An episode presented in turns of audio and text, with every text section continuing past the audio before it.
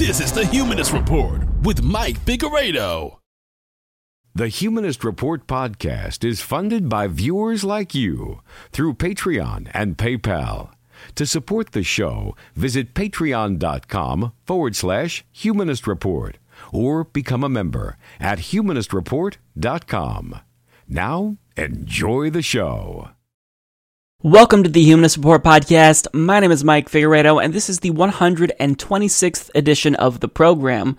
Today is January 11th, and before we get into the news, I want to take a moment to send huge shout outs to all of these individuals that decided to sign up to contribute to us either through Patreon or PayPal. This week we have Austin Heller, Daniel Baker, Evan Hammock, Ghost Train 3000, Gideon Almy 4, Ivan Conrad Wynn, Jamie Pitts, Michael Sanchez, Sam99, Stephanie, Steven Squibb, Susan Ansorg, Vincent Gitchwing, and W.M. Gary Cannon. So thank you so much to all of these kind individuals. If you'd also like to support the Humanist Report, you could visit humanistreport.com slash support or check out patreon.com forward slash humanist report. So on today's episode, first, the media, along with Democratic Party strategists and members of the McResistance, by and large are all smitten by the idea of Oprah running for president in 2020. Doug Jones is struggling to be progressive on pretty much anything.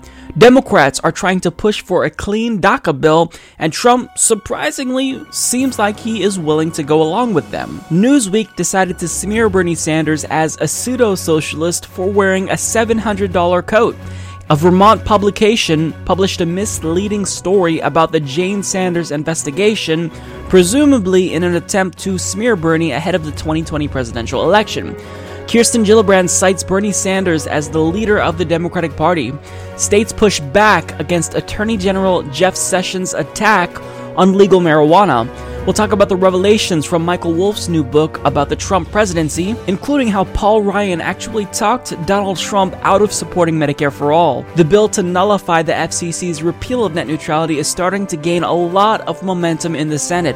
We'll talk about that, and finally, on this episode, Sheriff Joe Arpaio announced his decision to run for the U.S. Senate. So, all of these topics will be discussed in today's episode let's go ahead and jump right in because we've got quite a bit to talk about.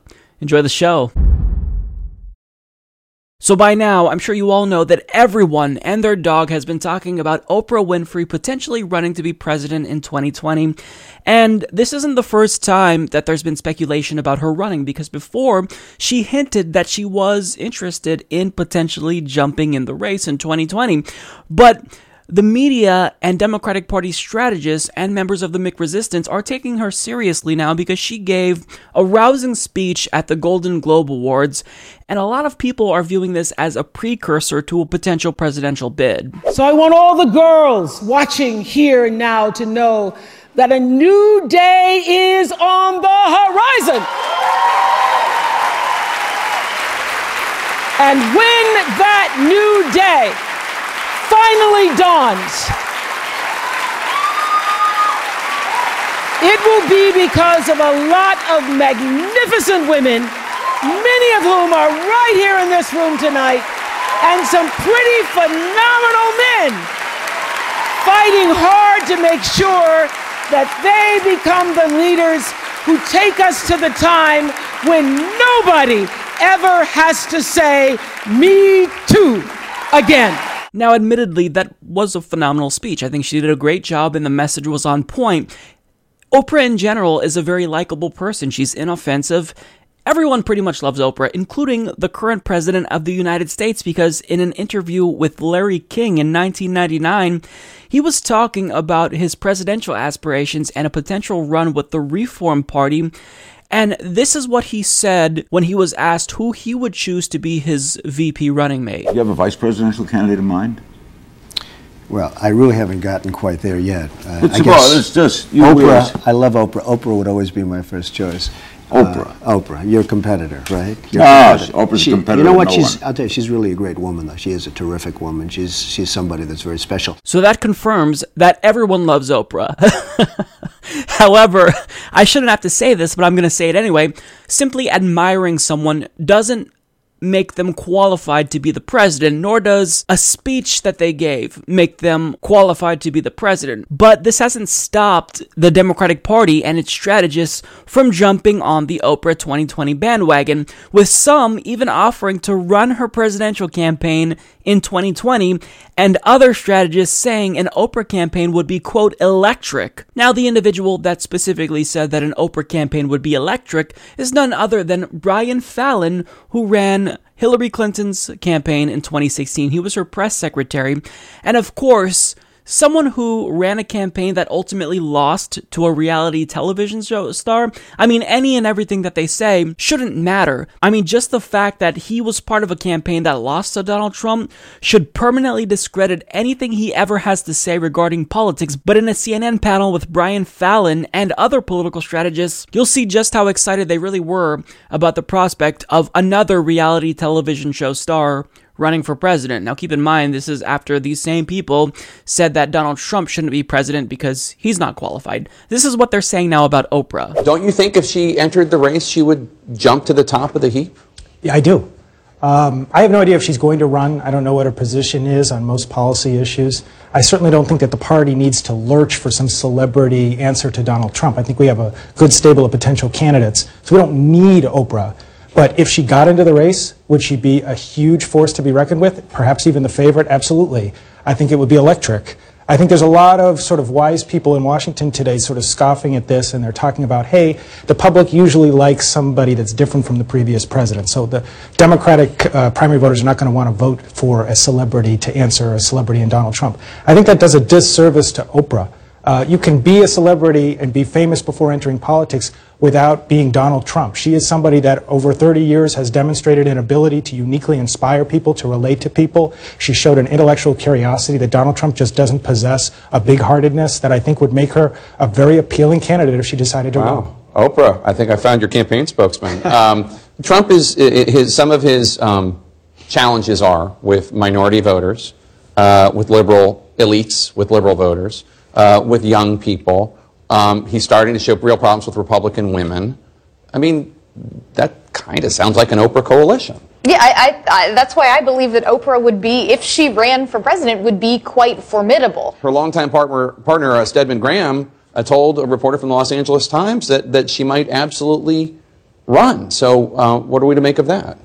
Well, I think that the fact that she seems to have taken care to avoid politics throughout much of her career uh, means that she's built up something of a reservoir of goodwill where every move that she made, if she became a candidate, would not be greeted with the typical cynicism that you see voters uh, greet a lot of politicians' moves uh, with. So Tom was saying that you know she'll have to take policy positions that will necessarily alienate people. That's true, but I think she'd be extended more of a benefit of the doubt based on her 30-year track record. And it, I remember during the 2016 campaign, her support for Hillary. You just played the clip from that late night show. It was pretty muted. She's picked her spots. I think that would serve her well. I don't think she'd be greeted as some kind of political hack that was just trying to get into the race for her ego like Donald Trump has been viewed. All right. Oh, really now, Brian? Are you seriously telling me that Oprah Winfrey wouldn't be running for egotistical reasons? Really? She literally has a magazine named after herself, and can you guess who's on the cover of every single issue?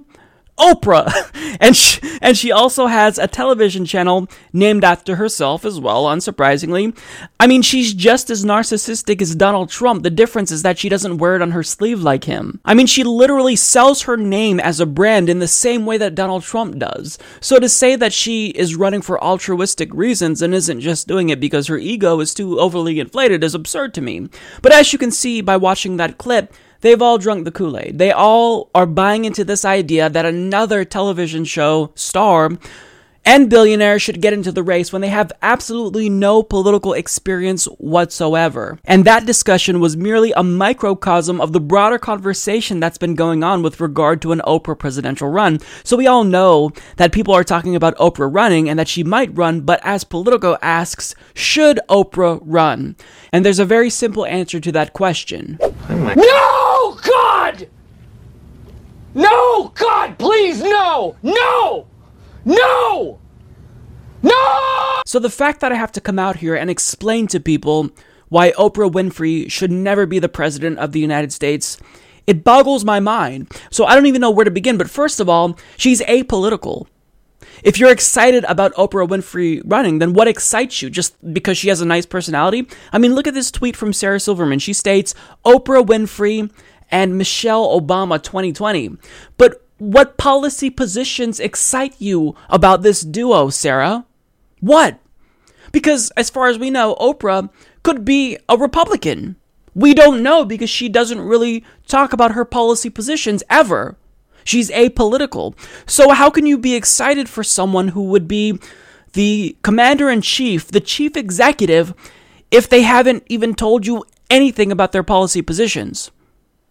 Furthermore, she's a billionaire. We're not supposed to live in an oligarchy. If she wins the nomination, though, in 2020, that will be a contest between two billionaires. And when you consider the possibility of Mark Zuckerberg or Mark Cuban entering the race, I mean, at that point, what's the sense of even voting? We might as well just officially hand over the keys of the country to billionaires because they already buy off politicians in order to get the policy concessions that they want, but now they're just cutting out the middlemen and they're trying to just run the country themselves directly. So unless Oprah Winfrey is in favor of some really, and I mean really progressive policies, then I wouldn't vote for her just on the principle of her being a billionaire alone.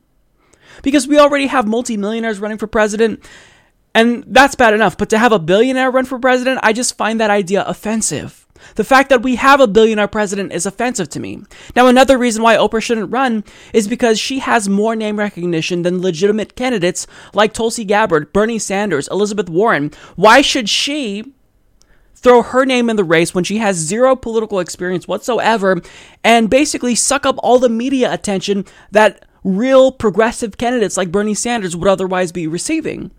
I mean, that makes no sense for me. She could basically change the entire outcome of the Democratic primary in 2020, all because she's a bored billionaire that has nothing better to do with her time than meddle in American politics. Now, there's also a lot of red flags about her past. We don't know much, but what we do know is that, for one, she's promoted a lot of fraud doctors like Dr. Oz and Dr. Phil. She also frequently promoted medical practices not endorsed by science or any actual doctors. So, for example, she actually helped Suzanne Somers promote the idea that directly injecting estrogen shots into women's vaginas will make them age slower. She promoted this idea on her show, and she defended Suzanne Somers against warnings that doctors were issuing about doing something this stupid. And believe it or not, those aren't even the most problematic aspects about Oprah Winfrey's show. So in October of 2002, Oprah literally dedicated an entire episode of her show to the Iraq War, and as Counterpunch's Fedwa Wazwaz explains,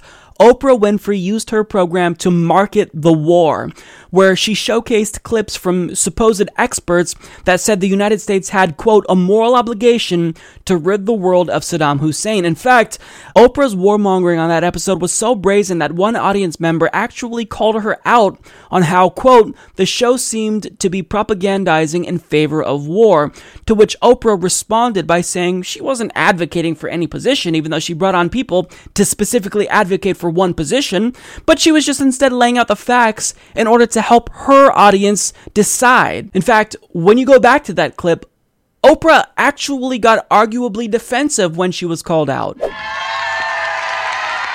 Even Oprah got in on the act, featuring in October 2002 New York Times reporter Judith Miller.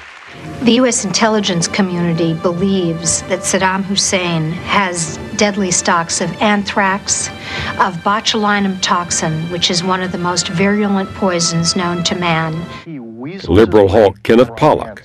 And what we know for a fact from a number of defectors who've come out of Iraq over the years is that Saddam Hussein is absolutely determined to acquire nuclear weapons and is building them as fast as he can. And the right hand man to Ahmed Chalabi. And so, do the Iraqi people want the American people to liberate them? Absolutely. In 1991, Iraqi people. I hope that doesn't offend you. When one guest dared to express doubt, Oprah would have none of it. Happen. I just don't know what to believe with the media. Oh, we're not trying to propaganda, show you propaganda. We're just showing you what is. I understand that. Okay, understand but okay, you have a right to your opinion. You That's know right. it. That's right. Now, that, along with the other problems I listed about Oprah, that doesn't necessarily imply that she's a bad person. In fact, maybe she wasn't even willfully promoting the Iraq War. Maybe she was trying to appear to be objective and only unwittingly promoted it. But either way, the point is that Oprah doesn't have the required expertise to lead the country. Donald Trump doesn't either. And even though she would probably do a better job than Donald Trump, admittedly, there's an abundance of qualified candidates that could potentially run in 2020. Nina Turner, Tulsi Gabbard, Bernie Sanders, Elizabeth Warren, even Gavin Newsom. I mean, there's a lot of people that I would support and vote for. Oprah Winfrey is not one of them, again, unless she basically is an extreme leftist who is as progressive as Bernie Sanders, but I don't think that that would be the case. Since she knows nothing about politics, presumably, she would probably hire a bunch of strategists that would just tell her what to do. She would be a rehearsed politician, most likely, who would just, you know, try to try to play it safe and be a centrist. And that's so harmful. But with the way in which cable news and Democratic Party strategists and the so called resistance are losing their minds over the prospect of Oprah running, they're legitimizing her, either wittingly or unwittingly, and they're making it that much more likely that she does actually run. And believe it or not, she is thinking about running. She stated this directly. So I'm going to say it again. Billionaires like Donald Trump and Oprah Winfrey have no business in politics because a billionaire is incapable of representing ordinary Americans. They don't know what we deal with. They can't represent us. It's impossible. And we see that playing out in real life. Donald Trump has no clue what he's doing and he's not representing us. He's getting in there and he's giving all of his rich friends tax cuts. Hence why when he showed up to Mar-a-Lago on Christmas vacation, he congratulated them and said, Hey, you all just got a lot richer because of the tax bill I just signed into law. We don't need more of that. So, to answer Politico's question as to whether or not Oprah Winfrey should run for president, the answer is an unequivocal hell no. Stay in your lane, Oprah. So, even though I'm late to the party on this particular issue, I couldn't not talk about an absurd article about Bernie Sanders, which is probably one of the most hackiest hit pieces I've ever read. And this article is important not just because it highlights the stupidity of the so called resistance and their opposition to Bernie Sanders, but it really sheds light on the broader media climate in the United States of America. So, journalist Maria Perez of Newsweek attacks Bernie Sanders because, as you might have heard, he wore a $700 jacket. She writes Senator Bernie Sanders sported a $700 coat on Monday during New York City Mayor Bill de Blasio's swearing in ceremony. The socialist was cozy and warm in a $690 Burton 2L LZ down jacket as de Blasio was assuming office for the second time in a row during the frigid temperatures at City Hall. Sanders, 76, joked, saying of the weather, by Vermont standards, this is a warm and pleasant afternoon.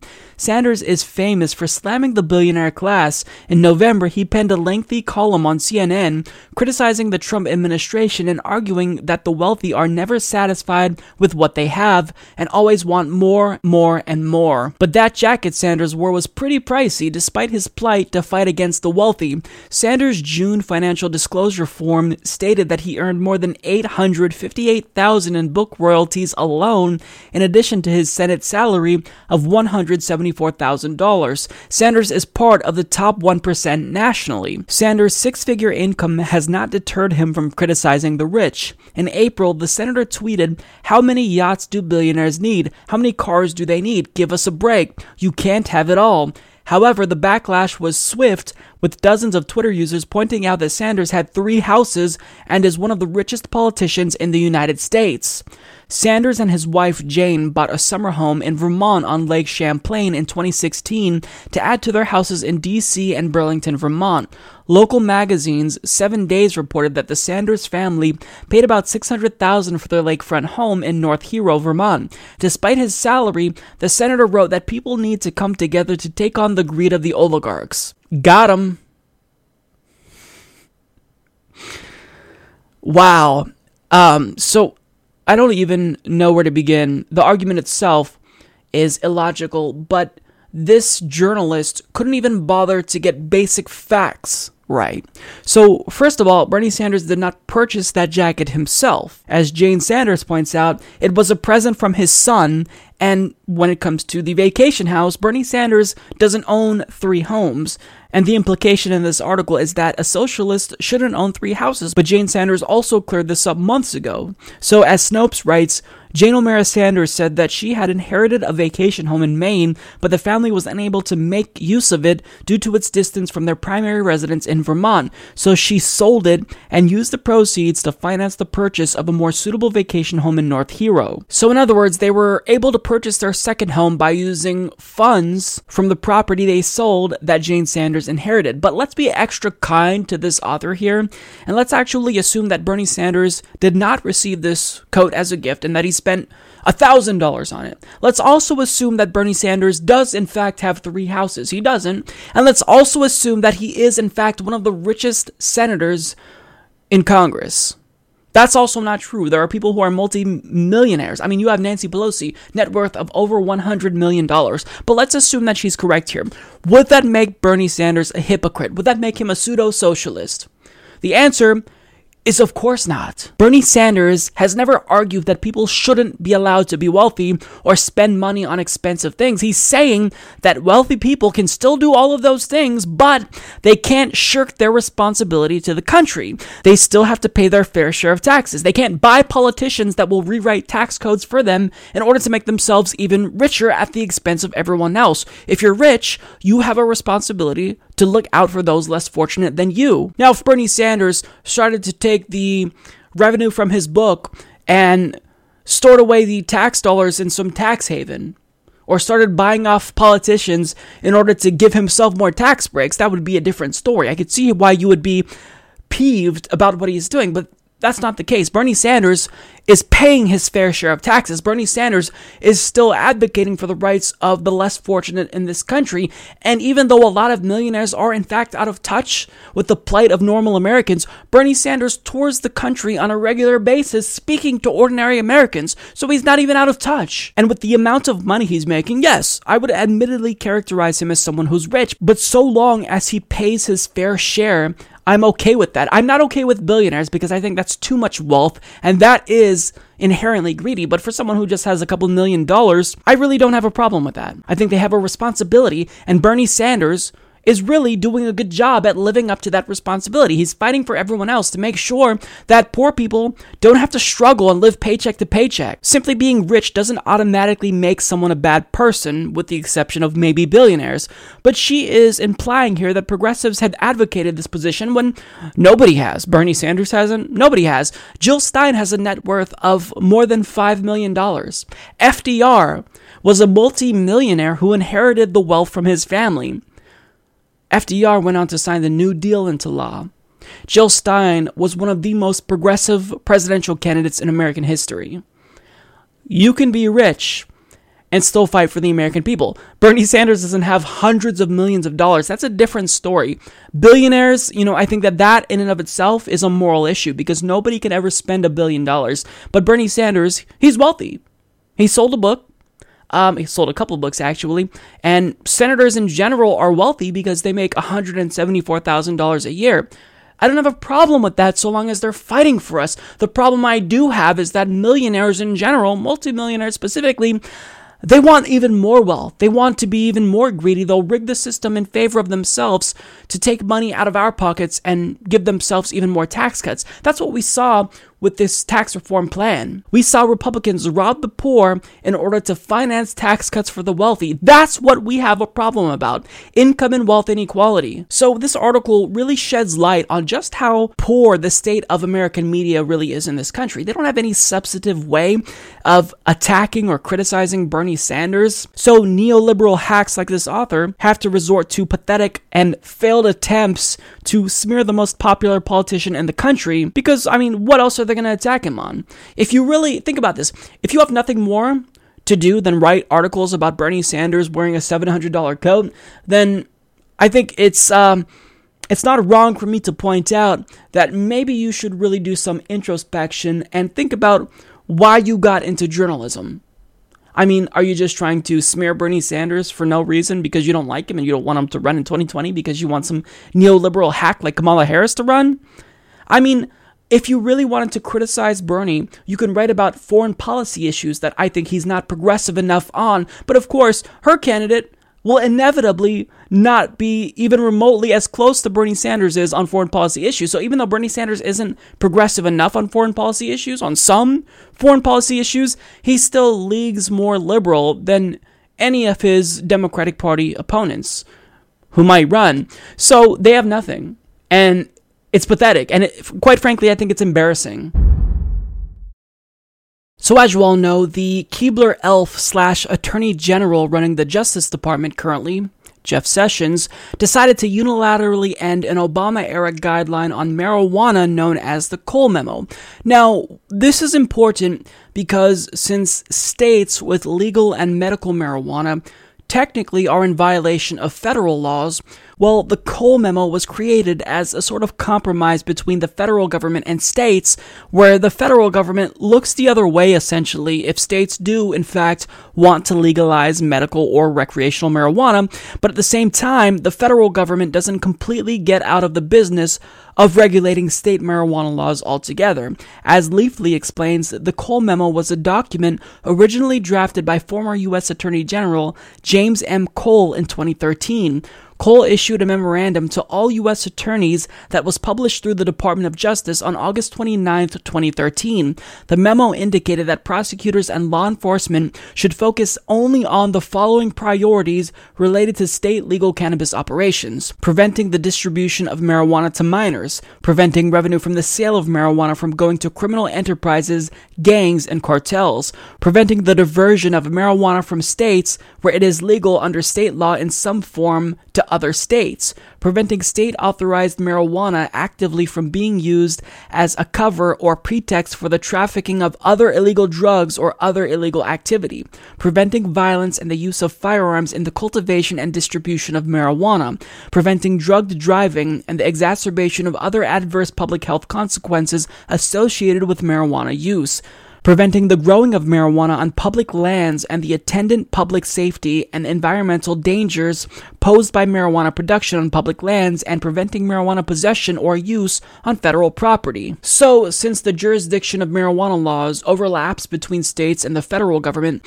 this memo allowed states to legalize marijuana if they wanted to, but it also let the federal government outline enforcement priorities when it comes to the sale of marijuana. But what was important about the Cole memo was that it intentionally omits any mention of banning states from selling marijuana outright if they wanted to. So it was essentially a necessary compromise that made everyone happy, and it's been the status quo since August of 2013, as the last article pointed out, which is shortly after the first two states legalized marijuana. However, Attorney General Jeff Sessions decided to rescind the Cole memo, which means that his Justice Department can now prosecute states that have decided to legalize recreational and medical marijuana laws. And he wouldn't rescind the Cole memo if he wasn't planning to crack down on states. So this is a really bad sign of what's to come for states that have decided to legalize recreational and medical marijuana. However, as Fortune magazine points out, but by positioning the DOJ to pursue more marijuana prosecutions, Sessions himself did not factor in all relevant considerations. The fact that nearly three fifths of the states have legalized marijuana in some form explicitly shows that marijuana activity is not considered to be a serious crime, much less one that should be deterred through criminal prosecution. So not only is Attorney General Jeff Sessions making himself look foolish by using the Justice Department's finite resources to crack down on something that states decided to do themselves, but he also is fighting a losing battle because legal marijuana is now a $10 billion industry and sales are expected to double by 2021. So Jeff Sessions has literally nothing to gain from this and everything to lose from this because this is a battle that he's not going to win. But the reason why he's doing this anyway is because he is personally opposed to marijuana. But guess what? We don't care how you feel, Jeff Sessions. Not only do studies show that there are medical benefits to marijuana, but if we want to smoke marijuana, we're adults. We're going to smoke marijuana regardless if you try to crack down on it or not. So, my question is as all of this unfolds, Where's the president? Where's Donald Trump? This is his attorney general. So if Jeff Sessions decides to crack down on states with illegal weed, then by proxy of Jeff Sessions, Donald Trump is doing this as well because Trump nominated this individual to the Justice Department, and anything he does reflects poorly on Donald Trump. So, why hasn't Donald Trump spoken out about this? Because Donald Trump on the campaign trail said that he is okay with states legalizing marijuana. Legal marijuana. Colorado, one of those states that have legal marijuana. Under a Trump presidency, what would you do? Well, medical marijuana, I'm for, and I'm really a states person. I believe that if the people vote for it, that's absolutely the way it should go. Colorado's an example of that.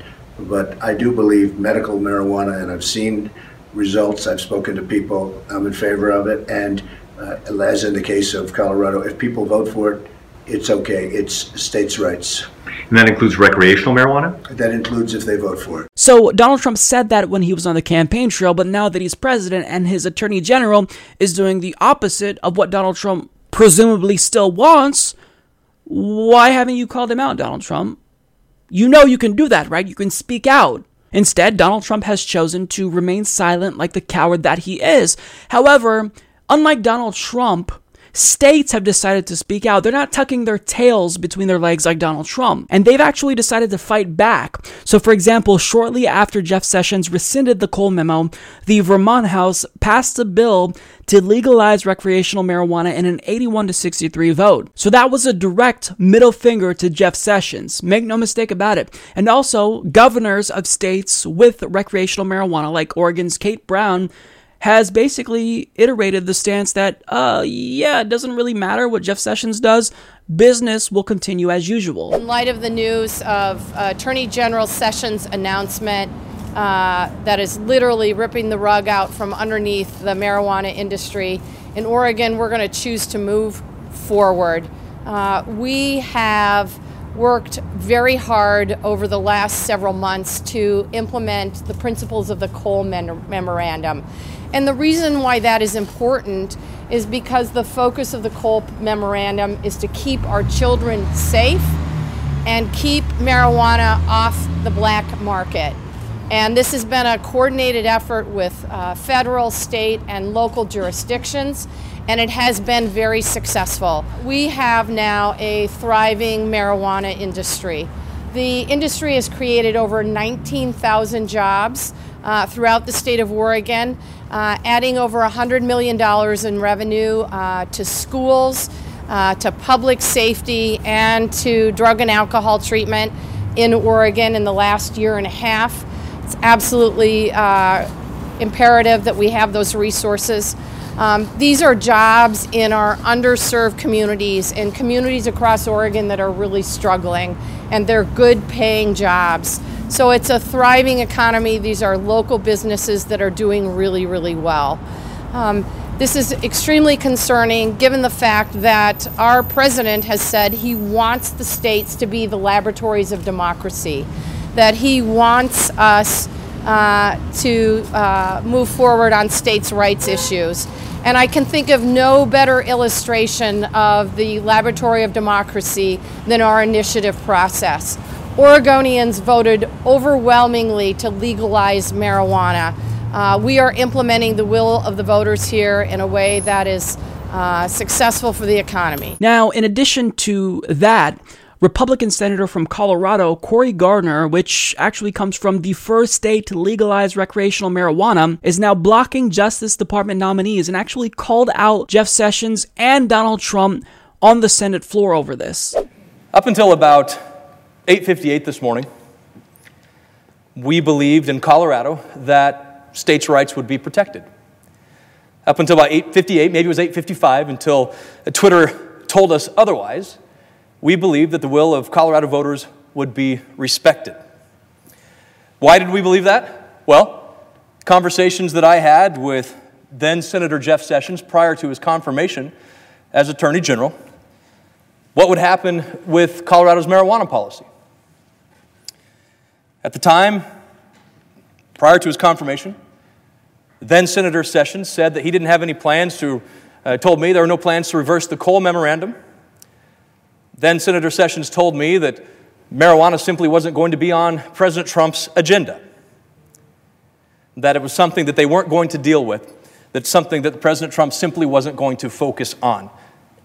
That was back in the spring of 2016.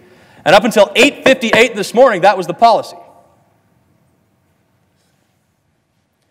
One tweet later, one policy later, a complete reversal of what many of us on the Hill were told before the confirmation, what we had continued to believe the last year, and without any notification, conversation, or dialogue with Congress.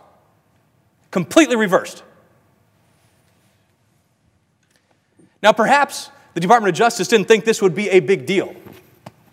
I understand Jeff Sessions, Attorney General Jeff Sessions' opposition to marijuana of legalization of marijuana. I opposed the legalization of marijuana in Colorado, but this is about a decision by the state of Colorado, and we were told that states' rights would be protected, and not just by the Attorney General, then the nominee to be Attorney General.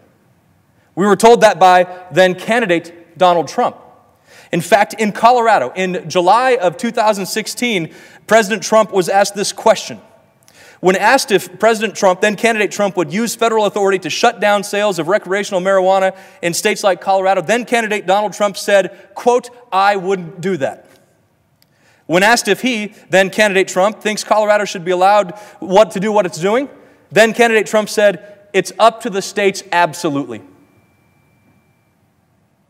That was President, that was then candidate Trump's position. I would like to know from the Attorney General why, what has changed? What has changed President Trump's mind that the Cole Memorandum would be reversed and rescinded? What has changed the president's mind? Why is Donald Trump thinking differently today about what he promised the people of Colorado in 2016? The reverse course today. What changed? I'd like to know that. So, as you can see, even Republicans are speaking out on behalf of legal marijuana. And if you are an enthusiast of marijuana, then this should give you hope. And really, I mean, when 61% of the country now supports legal recreational marijuana, Jeff Sessions is just prolonging the inevitable. Now, the beauty is that Jeff Sessions may have just inadvertently created a situation where Congress might be forced to pass a national marijuana legalization law in Congress, which would be necessary in order to stabilize a gigantic industry that's currently emerging. But my question is not just where's Donald Trump, where are the Democrats? If 61% of the country want to legalize recreational marijuana, this is a winning issue. It's win win. Why haven't they gotten on board with this? Why hasn't the entire party endorsed legal recreational marijuana? You can't lose on this issue. This is a winning issue that would actually get a lot of libertarian minded Republicans to support your party if you vociferously advocate for this. So why aren't you hammering Jeff Sessions and Donald Trump on this? I don't get it. This is a winnable issue, and Democrats have basically chosen to unilaterally disarm. They don't want to get involved.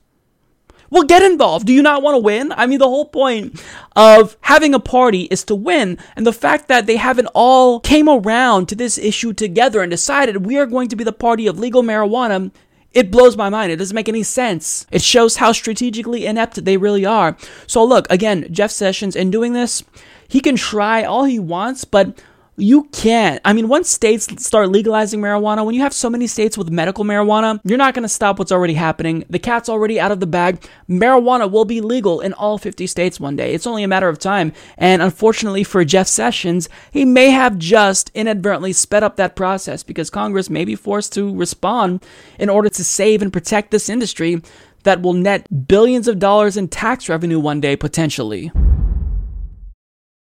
So, as you all know, Michael Wolff's new book titled Fire and Fury was released this week, and it gives readers an inside account of Donald Trump's administration. And it essentially confirms what we already suspected that the White House, under the leadership of Donald Trump, is in total disarray. Now, personally, I haven't seen Americans this fired up over a book since the release of the Harry Potter series, but the reason why this book is so incredibly popular and is now selling out everywhere, at least in physical copies, is because it received a lot of free advertising from none other than Donald Trump himself, because he gave this book a huge boost when his lawyers tried to suppress the book's release by threatening to sue the publisher, which then prompted them to actually release it several days earlier. And once it was released, expectedly it became a bestseller. Now, the book would undoubtedly be popular even if Donald Trump didn't inadvertently give it a gigantic push, but Even Fox News is questioning whether or not Donald Trump might have mishandled this situation and made it even worse for himself. Has the administration um, brought more attention to this book than the media itself? Well, the president, and he's a Queens guy, he's a counterpuncher. When people punch, he punches back, especially in a book like this, which is just such thin garbage. In other words, yes. so, needless to say, this book has become a huge headache for the president. And as White House correspondent for CNN, Abby Phillip explains, this book is really starting to get to the president. It's really bothering him. Last night, the president really w- had on his mind this book that has roiled his presidency, roiled his administration.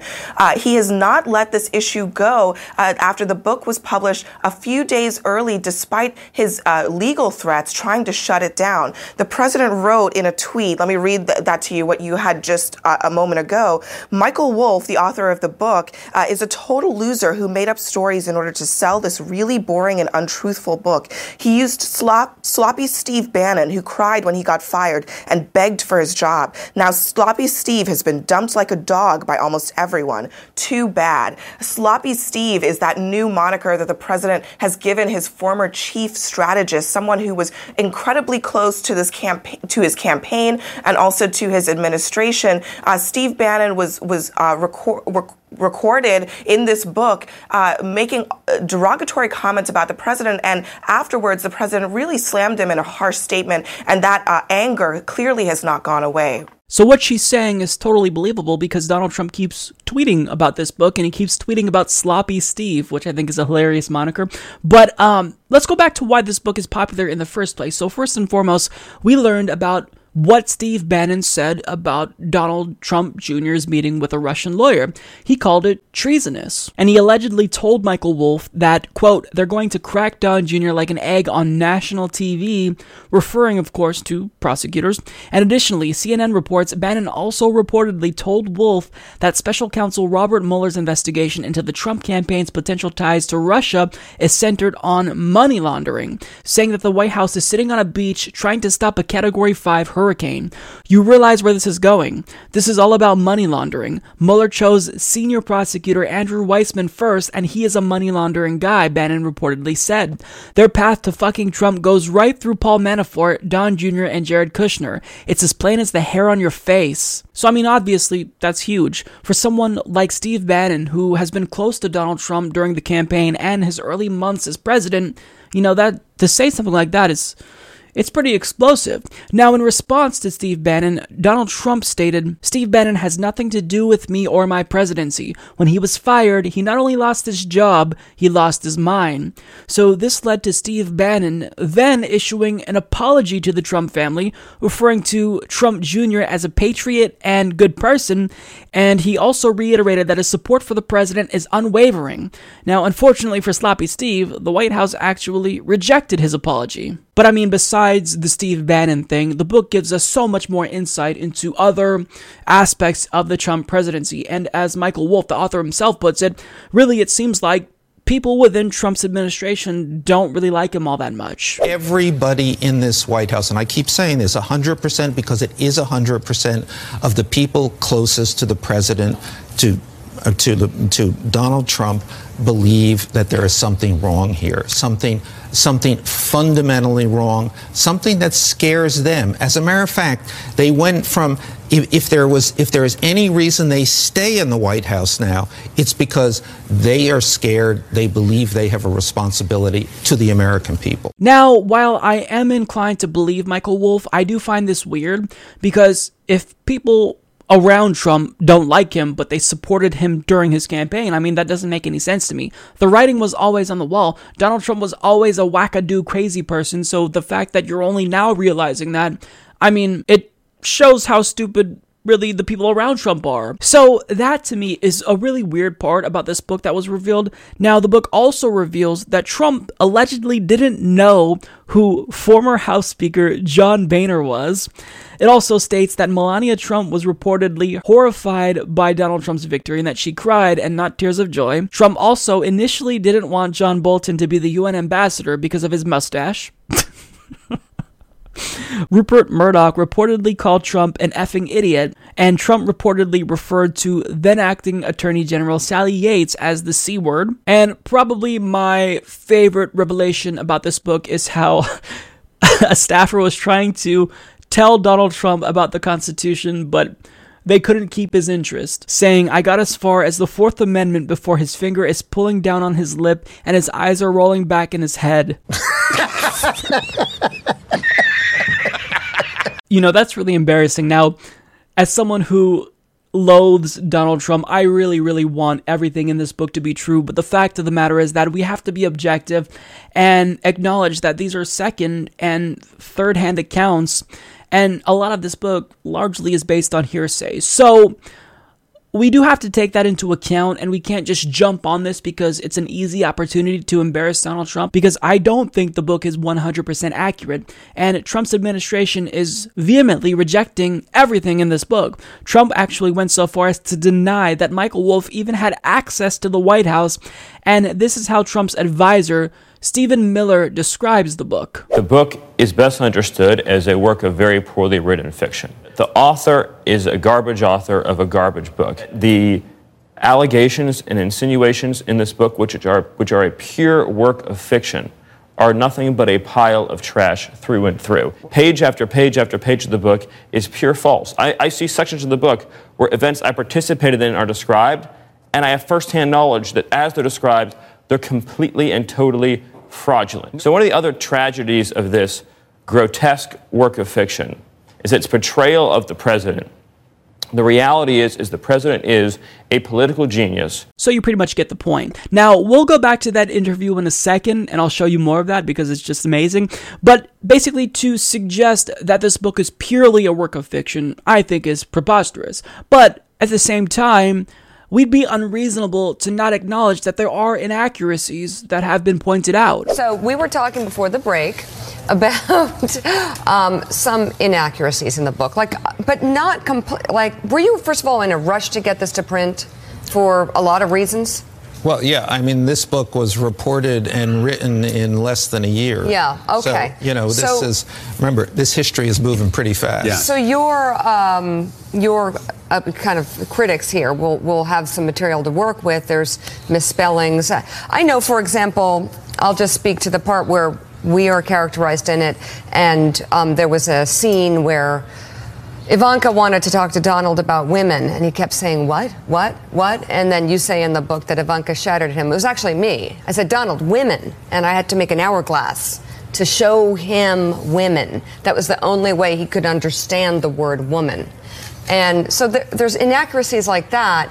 That I, I guess, do you worry Whi- which that your point? I'm not, I'm not even sure which which which point was that. That was in the, the- at the lunch at the White At- House. at the and- lunch. But, but you know, the, the, but, but the bigger point is those. Do your critics run with that? crit- yeah, they run with these little specific things, but the- getting getting a part of a story wrong here or getting something else. And, some, and sometimes you know you know you're dependent on your sources there, and, Right. sometimes your sources. Right now, I don't want to say who my source was in that particular Okay. um, thing, except that But sometimes the sources get it, yeah, a little Yeah. off. Okay. So, on one hand, we shouldn't take everything in this book as gospel, because as you saw right there, there's inaccuracies, and I do trust Mika Brzezinski. But on the other hand, to suggest that it's fiction is also absurd. I think the truth is probably somewhere in the middle, but leans more towards Michael Wolff.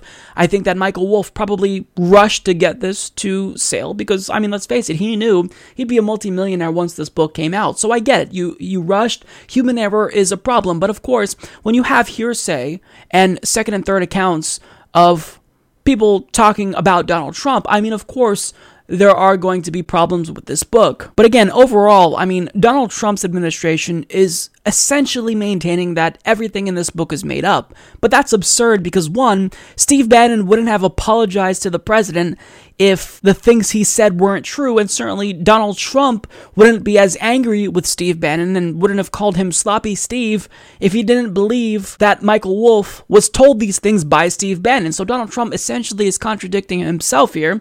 Second of all, Trump wouldn't have moved to suppress the book if it was fictional. He probably just wouldn't care about it if it was all made up. Third and finally, I think the most important point is that the revelations in this book aren't that surprising. They're right in line with what we've come to expect based on various leaks from the White House. So these aren't things that are surprising. So the book probably isn't 100% accurate, but it's certainly not fiction. And knowing that Donald Trump obviously is a pathological liar, for him to say it's fiction means that yeah, there's there's probably definitely truth to it. so we should be careful here and question some of the revelations and not lose our objectivity because we have an opportunity to embarrass Donald Trump. If you want to embarrass Donald Trump, all you have to do is wait a day or two, and there will be several more opportunities to embarrass him. Now, I want to get back to the interview I discussed with Stephen Miller and Jake Tapper because even though he was there to shut down some of the claims made by Michael Wolff in this book, that interview went completely off the rails and it was absolutely glorious to watch. So I will leave you with that. Enjoy. The only person who's called himself a genius in the last week is the president. But the, Which because happens to be a true statement. Okay. A self-made billionaire who revolutionized reality TV and, and I'm who has sure changed the course he's of our watching politics. and he's happy that you said that. But you know, Jake, my you can question- be no, no. You can My- be condescending. I'm and not being no, condescending. I'm no, trying to get to the point be- that Steve Bannon. You can be condescending. That was a snide remark. You're sure he's watching and he's happy. Let me tell you something. Why is that Your snide? You can look. You can be as condescending as you want. It's part of your mo. But listen, the you can have. 24 7. I, I have no idea why You you're attacking have- me. Well, I'll My explain my, to you. My, my Yeah, I'll- point I'll tell you why I'm Steve attacking Bannon, you. Steve You can Bannon have- Jake, you can have a helped push the president's travel ban. Well, he helped. He helped I'm, pull, pull I'm out. so glad you brought that up because just- that's one of the fake Stephen, news items in the book. Stephen. I would happen to know better than you would, Jake, about how the travel ban was written. Let me- Steve, Bannon, Steve Bannon didn't push the travel If ban. you would let me- Steve Bannon you would wasn't let me- right. if you let me ask no, this question. No, because you have you get 24 hours of negative anti-Trump hysterical coverage on this network that led in recent weeks to some spectacularly think- embarrassing false reporting I think the from your viewers right now can ascertain no, who's the being viewers are entitled My- to have my- three months of the truth. Why don't you just give me three minutes to tell you the truth about Donald Trump that I know, and then all of our campaign because staff know? Because it's my show and, then I don't all- want to do that. So the, Well, this here's isn't- my, here's my isn't- no, question. but this Here's- isn't- this isn't a Stephen, courtroom, and I have a right to Settle speak. down. Settle down. Calm Look, down. Jake. I have a question for you about issues. But I think the American people deserve to have two or three minutes of the truth. And we've let you- And we've no, let you no, talk. No, I- here's the truth. I travel with Donald Trump all across the country and the world.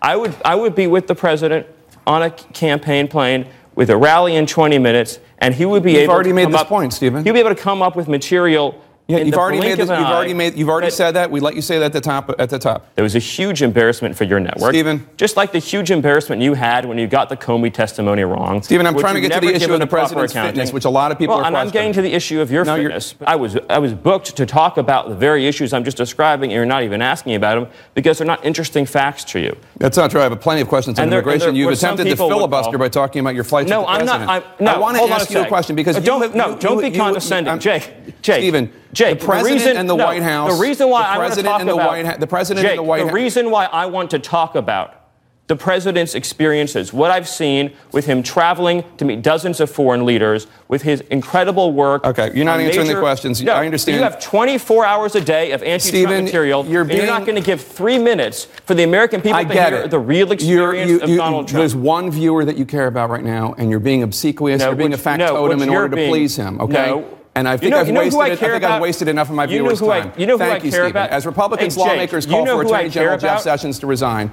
in a major reversal, Democrats are now coming to his defense. What changed? So, there's been a lot of explosive revelations to come out of Michael Wolff's book about Donald Trump, Fire and Fury. But to me, I think the most disturbing one is how Donald Trump was initially in favor of Medicare for All, like he indicated he was during the campaign, but he was quickly talked out of it once he was actually elected. So, Jon Queally of Common Dreams reports amid the explosive anecdotal accounts contained in the new book Fire and Fury Inside the Trump White House by Michael Wolff is an exchange between the president and top aides in which Trump reportedly demanded to know why can't Medicare simply cover everybody? Now, in this excerpt of the book, Wolff writes Trump had little or no interest in the central Republican goal of repealing Obamacare. The details of the contested legislation were, to him, particularly boring. His attention would begin wandering from the first words of a policy discussion.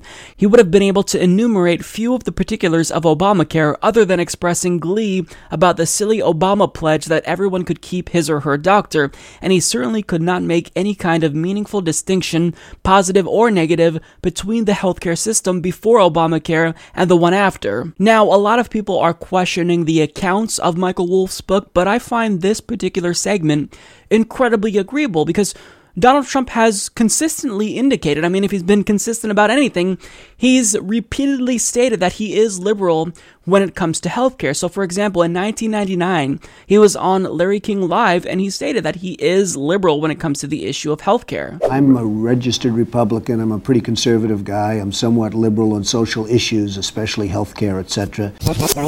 Especially healthcare, etc. Now, in that clip, he simply alluded to the fact that he's more liberal on healthcare. He didn't explicitly say Medicare for all, but in this next clip, which is a lot more recent, he overtly signaled support for Medicare for all. Everybody's got to be covered. This is an unrepublican thing for me to say because a lot of times they say, no, no, the lower 25%, they can't afford private. But universal health care. I am going to take care of everybody. I'm, I do not care if it costs me votes or not. Everybody's going to be taken care of much better than they're taken care of now. The uninsured person right. is going to be taken care they're of. They're going to be How? taken care of. How? I would make a deal with existing hospitals to take care of people. And you know what? This is probably Make a deal. Who pays for it? The government's going to pay for it, but we're going to save so much money on the other side. So Medicare for all is such a no-brainer that even a right-wing simpleton like Donald Trump can grasp the importance of it. It's a no-brainer. Everyone should be in favor of Medicare for all because when you look at countries with single payer or some sort of universal healthcare systems, you can see it's working perfectly. So the question is what happened? Why did Donald Trump go into the White House supporting Medicare for all but then changed his mind almost immediately. Well, Kimberly Leonard of the Washington Examiner explains the book goes on to say that Trump wasn't interested in the details of the legislation to repeal and replace Obamacare. House Speaker Paul Ryan and Tom Price, a Republican congressman from Georgia at the time, met with Trump to arrange for the law's repeal. Ryan convinced Trump that repeal of the law would pave the way for tax reform and an infrastructure package.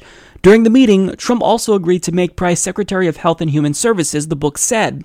Price resigned in September after an investigation found he had spent 1 million on charter jets for travel rather than fly commercial. Trump went along with the plan to support repealing Obamacare, the book said, because he was quote simply trying to get out from under something he didn't especially care about and had likely never had a meaningful discussion in his life about health insurance.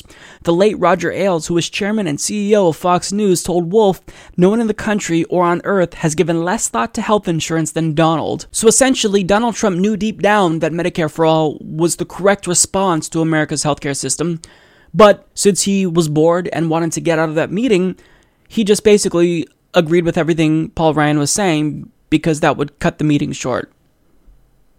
So rather than getting in there and fighting for a policy that would save lives, he decided, meh, I wanna, I wanna leave this meeting. I'm bored. I don't want to hear about uh, healthcare. Please shut up. And that's what happened. And then shortly after that, we all know that he began toeing the party line when it comes to Medicare for all. Single payer will bankrupt our country because it's more than we take in for just health care. So single payer is never going to work, and it will be horrible, horrible health care where you wait online for weeks. Now, besides that clip there, once Bernie Sanders introduced his Medicare for All bill, Donald Trump actually took to Twitter and threatened to veto it if it ever passed. And he also called single payer a curse on the United States and its people. So uh, there you have it. Donald Trump seemingly supported Medicare for All because, again, it's that's an easy thing to um, agree to. All you have to do is Apply simple logic, and you'll quickly realize that Medicare for All is the right way to go.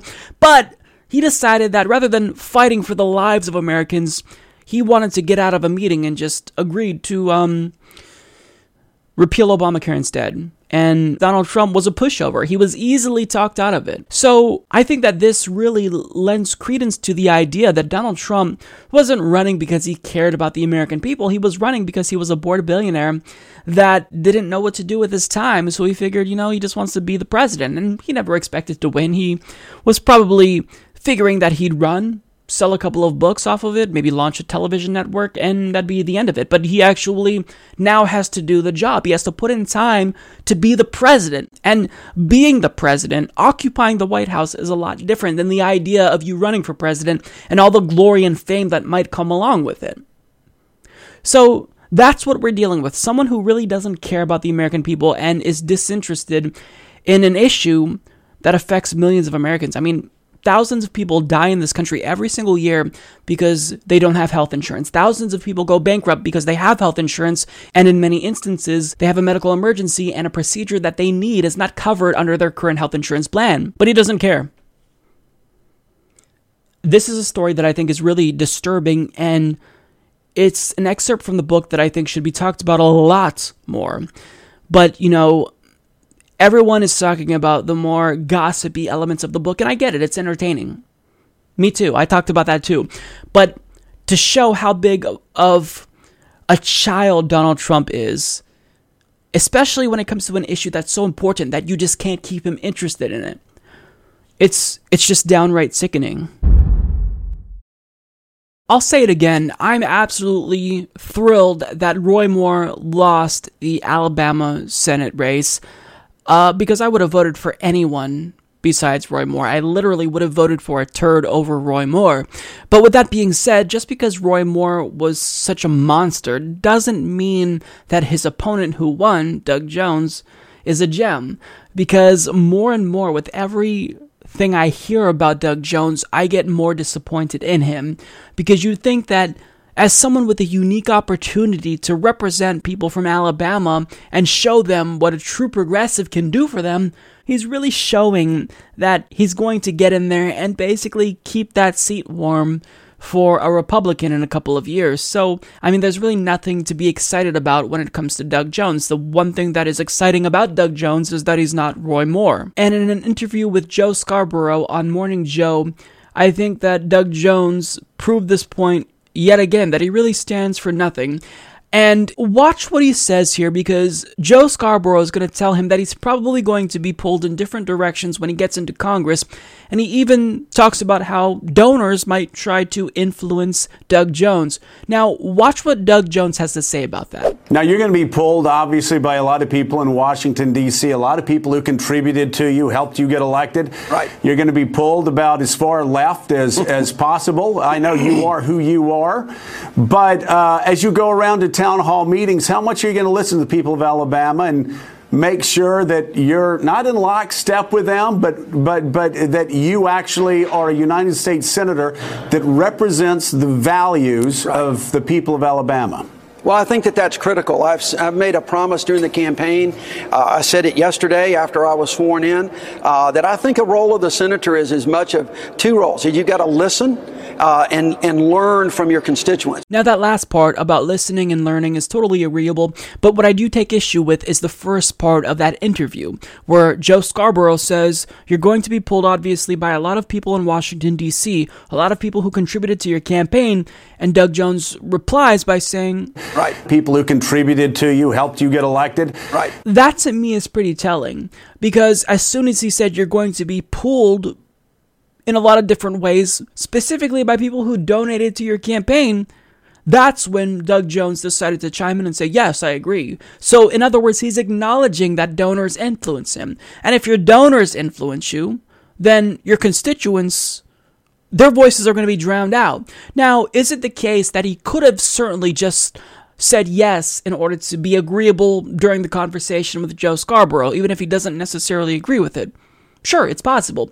Is it the case that Joe Scarborough was specifically referring to Jug- Doug Jones's uh, smaller contributors, the grassroots donations? Sure, but when we're watching cable news shows and they refer to donors, 9.9 times out of 10, they're referring to the big boys, the multi billion dollar corporations that donate to these politicians. Now, without taking too many conclusions away from Doug Jones's quick response here, you know, it could be benign, but it does give us reason to pause and suspect whether or not he will be listening to his big dollar donors. But in this next clip, Joe Scarborough asked him where he would be willing to work with Republicans on. Now, I don't know why you would ask that. Ask him where he'd be willing to work with Democrats on or what his policy goals are. But Joe Scarborough asked the question nonetheless, and he didn't answer because that would make him look bad. He already has a lot of progressives pissed off at him, and I mean, this this happened. I mean, we've been really disenfranchised by him before he even uh, won because he's just a boring candidate that really offers nothing. Uh, but watch what he says there because he instead tries to prove that he is liberal in some ways. But I wasn't too um, intrigued by what he had to say. Can you name a, a, major issue where you think you're going to be able to work with uh, Richard Shelby and other Republicans in the Senate uh, to do something that may not be popular with your Democratic base, may not be popular with Democrats in Washington, but will be more popular with people back in your home state? You know, I don't know if there's one specific issue that stands out right now. You know, this, you know, Washington's kind of almost the, you know, what's the issue de jour? Every day there's something that new uh, that pops up. I want to get involved in the CHIP program and try to see if we can get that funded. It means a lot to 150,000 kids in Alabama. I know there's going to be infrastructure bills that come up over the spring and the summer uh, to try to work with. The one thing about Senator Shelby, I've known him for so long, ever since he was a state senator in Tuscaloosa, uh, and I was at the University of Alabama. Uh, so we're going to work well together and try to do the things uh, for the state, uh, whether it's on the budget and trying to bring uh, the military money into Alabama like we've had such a success at in the last few years. Um, I think there's a number of things, but as we sit here today and we're going forward, you know, it's going to see, we're just going to have to see what pops up because every, every day is new around here, every week is new yeah, we're going to have to agree to disagree because the same issues that affected us yesterday still affect us today. And I can guarantee you that they're going to also affect us tomorrow as well. So it's not just that a new issue pops up every day. I mean, we've been talking about things that we need for decades now Medicare for all. For years now, we've been talking about how we need a $15 minimum wage. We've needed criminal justice reform in this country since forever. So to suggest that new issues come up every day in Congress and you kind of just got to go with the flow, that that's pretty worrying to me. That that's troubling because that shows that Doug Jones has no real agenda. He's going into the Senate with no real goals. Now, since he's being criticized by progressives, he doesn't want to make it seem as if he's going to go full Republican as soon as he gets to the Senate. I mean, certainly we all expect him to work with Republicans. He stated that he's going to work with Republicans, but I think this interview, you know, was him trying to extend an olive branch to progressives. And he said that, you know, if he wants to work with Republicans on something, it's not going to be reforming social safety net programs because we all know what they want to do. They want to cut Medicare, Medicaid, and Social Security. He said, well, you know, I'd like to work with them on something like CHIP. And that's it. Now, CHIP is great.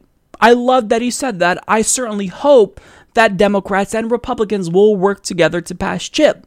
But CHIP, in general, is a no brainer. Supporting CHIP doesn't make you liberal, it doesn't make you conservative, it just makes you a reasonable person. It's such a common sense policy idea that the default position for all politicians should be that they support CHIP.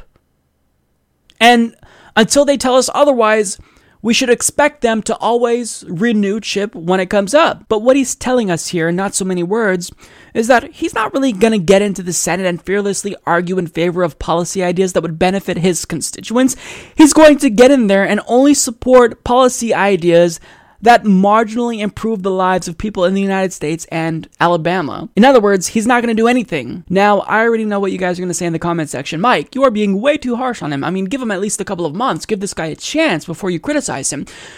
And yes, it does seem like I'm being overly nitpicky. I'm aware that I may come come off that way, you know, with this video, but the problem is that if we don't keep constant pressure on Democrats, we're never going to get anything from them. We're not going to get a single policy concession unless we are relentless and we yell at them every single day. Because that's how this party is. Doug Jones is most likely going to get there and be nothing more than a spineless Democrat that doesn't push for anything. That we have to basically drag his feet to get him to support any policy that's even marginally progressive. We shouldn't have to do that. If you're a Democrat, then you should just support policies that benefit the working class. But the fact that we even have to be this nitpicky on Democratic politicians, that should say less about me and more about the state of politics. Because, yes, I understand that I'm very nitpicky and my standards are very high, but if we don't keep the pressure on these politicians constantly, understand that you are guaranteeing yourself nothing in return. So, anyone in Alabama who voted for Doug Jones, if you don't call his office every single day and demand policy concessions from him and demand that he supports Medicare for all, then you're not going to get it. So, yes, I totally get that I seem like an asshole right now, and I'm just looking for everything to gripe about with regard to Doug Jones. But the problem is that in the state of politics today, where big money rules everything, I'm hypersensitive to everything these politicians say, and we have to speak truth to power. If you are a senator, you have a unique opportunity to push for policies that would not only change people's lives, but save the lives of Americans and save lives around the world as well.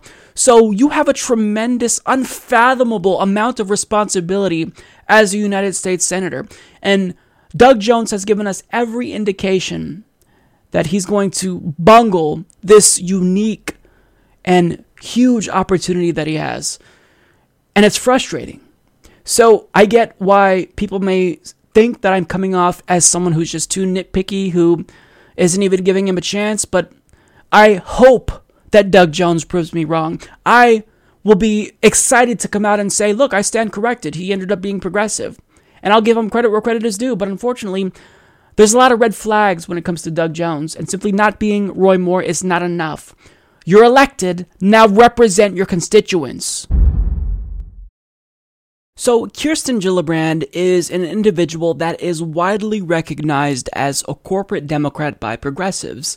And this is because when you look at her campaign contributors, they're pretty problematic. She takes millions of dollars from the big banks and Wall Street. She has a super PAC. So, there's a lot of negative aspects about Kirsten Gillibrand. However, lately, it does seem as though she's saying all the right things. So, in an appearance with CNN, she was asked to cite the leader of the Democratic Party, and her answer was actually surprising for a corporate Democrat. Who's the leader of the Democratic Party right now? I think you have your congressional leaders, of course, um, but I think you know Senator Sanders is out there talking about things that has uh, big ideas like Medicare for all. I think Elizabeth Warren's out there talking about a rigged system that we desperately need to fix for working families. And for each of us who are running for reelection, such as myself and 24 other Senate Democrats, um, we're in our states talking about our vision and what we want to change and how we want to make a difference and how we want to make the economy grow. So, certainly, she's 100% correct here. And she's proving day by day that she is a lot more politically astute than other corporate Democrats like Cory Booker, who try to pretend to be progressive but keep walking in on political landmines. So, with Kirsten Gillibrand, not only is she saying the right things, but she's correct here, and what she's doing here is actually pretty smart because she's cultivating legitimacy among the Democratic Party's progressive wing, who she needs if she does decide to run for president in 2020, which she most likely will. And she even went so far as to co sponsor Bernie Sanders' Medicare for All bill. Now, these are all good things. She's responding to progressives in a positive way, and I don't want to be too down on her because I I do want to be an individual that does take yes for an answer. So if she's going to be on our side and do the right things, then I'm going to embrace her at least to a certain point. The problem with Kirsten Gillibrand is that if we're being real here, she does a great job at talking the talk, but again, as I alluded to earlier, she is not walking the walk. And when you dig a bit deeper, you'll quickly realize that she's not as progressive as she wants us to think she is. So, for example, there's a substantial amount of dark money that is financing her campaign. She's taken a combined 7.6 million in super PAC contributions overall, and a plethora of unsavory organizations have contributed to her super PACs, including Morgan Stanley, JP Morgan Chase, Goldman Sachs, Blackstone. So she's financially tied to Wall Street, and if she were to ever become president, you can guarantee that they'd expect a return on that investment. And as Barack Obama illustrated, she'll most likely deliver. She also received money from pharmaceutical companies like Pfizer. And Pfizer, after they just took a gigantic tax cut from the Republican Party, they announced that they would be ending research to Alzheimer's and Parkinson's. So that's what they do once they get money from us. They end vital research that we need. Now, additionally, when you look at Kirsten Gillibrand's FEC filings, she's already raised nearly $10 million for her 2018 reelection campaign alone. So the point in bringing up the problems Kirsten Gillibrand has is not to demonize her or vilify her. I'm glad that she is seemingly trying to get on our good side. That's a good thing. That's a positive thing. And I do believe in positive reinforcement. However, we do have to have a nuanced discussion about corporate Democrats. We can't just be smitten by any little thing they say. I want action, real action. Co sponsoring Medicare for All is a huge step in the right direction, but will she vote for Medicare for All when the time comes? I mean, what we've witnessed in the past from Democrats like Barack Obama is that they say a lot of great things, but behind closed doors, they're willing to sell out immediately. In fact, a lot of Democrats who claim to be progressive already sold out, or they might be spineless. So, for example, Sherrod Brown hasn't co sponsored Bernie Sanders' Medicare for All bill. And we have Brian Schatz, who did co sponsor Bernie Sanders' Medicare for All bill, but after doing so, he came out and condemned the idea of Medicare for All, and he sponsored his own bill that would establish a public option. So, co sponsoring, that's basically the bare minimum that politicians do when it comes to progressive policies, but I actually want to see them walk the walk. So even though Kirsten Gillibrand is saying all the right things, and I absolutely commend her for that, it's time that we see some action from Democrats. Really put in the work to win over progressives because with the way we've been screwed over by the Democratic Party, we're not just willing to accept anyone who says nice things to us. You've got to show us, not tell us, what you're willing to do to fight for our ideals. And our ideas are incredibly popular $15 minimum wage, criminal justice reform, immigration reform, Medicare for all. Net neutrality, ending the wars. These are things that the American people want. So it should be easy for you to get on board with this issue. So Credit to Kirsten Gillibrand for saying the right thing. She's right. Bernie Sanders is the de facto leader of the Democratic Party. But if she wants to win us over, and if her colleagues like Kamala Harris and Cory Booker, which is a joke, want to win us over, show us. Don't just tell us.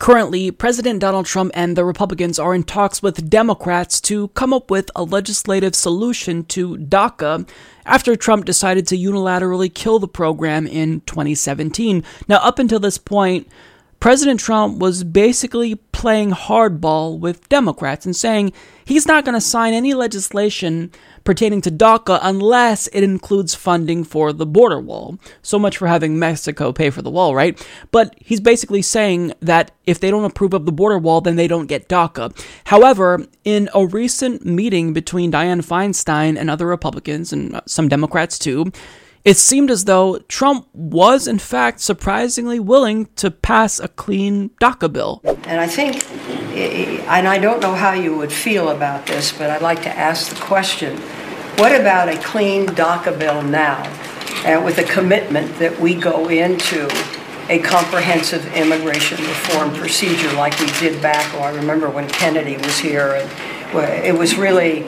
a major, major effort. And uh, it was a great disappointment that it went nowhere. nowhere. I. Uh, I have no problem. I, I think that's basically what Dick is saying. We're going to come out with DACA. We're going to do DACA, and then we can start immediately on the phase two, which would be comprehensive. Would you be agreeable to that? Yeah, I would like. I would like to do that. Go ahead. I think a lot of people would like to see that, but I think we have to do DACA first. Mr. President, you, you need to be clear, though. I, I think I think what Senator Feinstein's asking here, when we talk about just DACA, we don't want to be back here two years later. You have to have security, as the secretary would tell you. But I think that's what she's saying. I think Well, no, no, I think she's saying something different. What do I'm saying? I'm thinking you're saying DACA without security. Are you talking about security as well? Well, I, I think if, if we have some meaningful, comprehensive uh, in, uh, uh, immigration reform, that's really where the security goes. And if we could get the DACA bill, because March is coming, and people are losing their status every day. So, this video has me really conflicted because, on one hand, I can't help but think that Donald Trump is trying to cultivate legitimacy among the American people after his approval rating continues to tank month after month. I think he's filming this to show people not only that he he cares about us in some way, but also that he's willing to compromise and work with Democrats and pass a clean DACA bill. But at the same time, anytime I've given Donald Trump the benefit of the doubt, he's proven me wrong. So I don't want to give him too much credit before he deserves it. And furthermore, let me remind you that he's the one that decided to kill DACA anyway. So I don't think it's fair to give someone credit for fixing a problem they've created, but nonetheless, this is the state of American politics in 2018.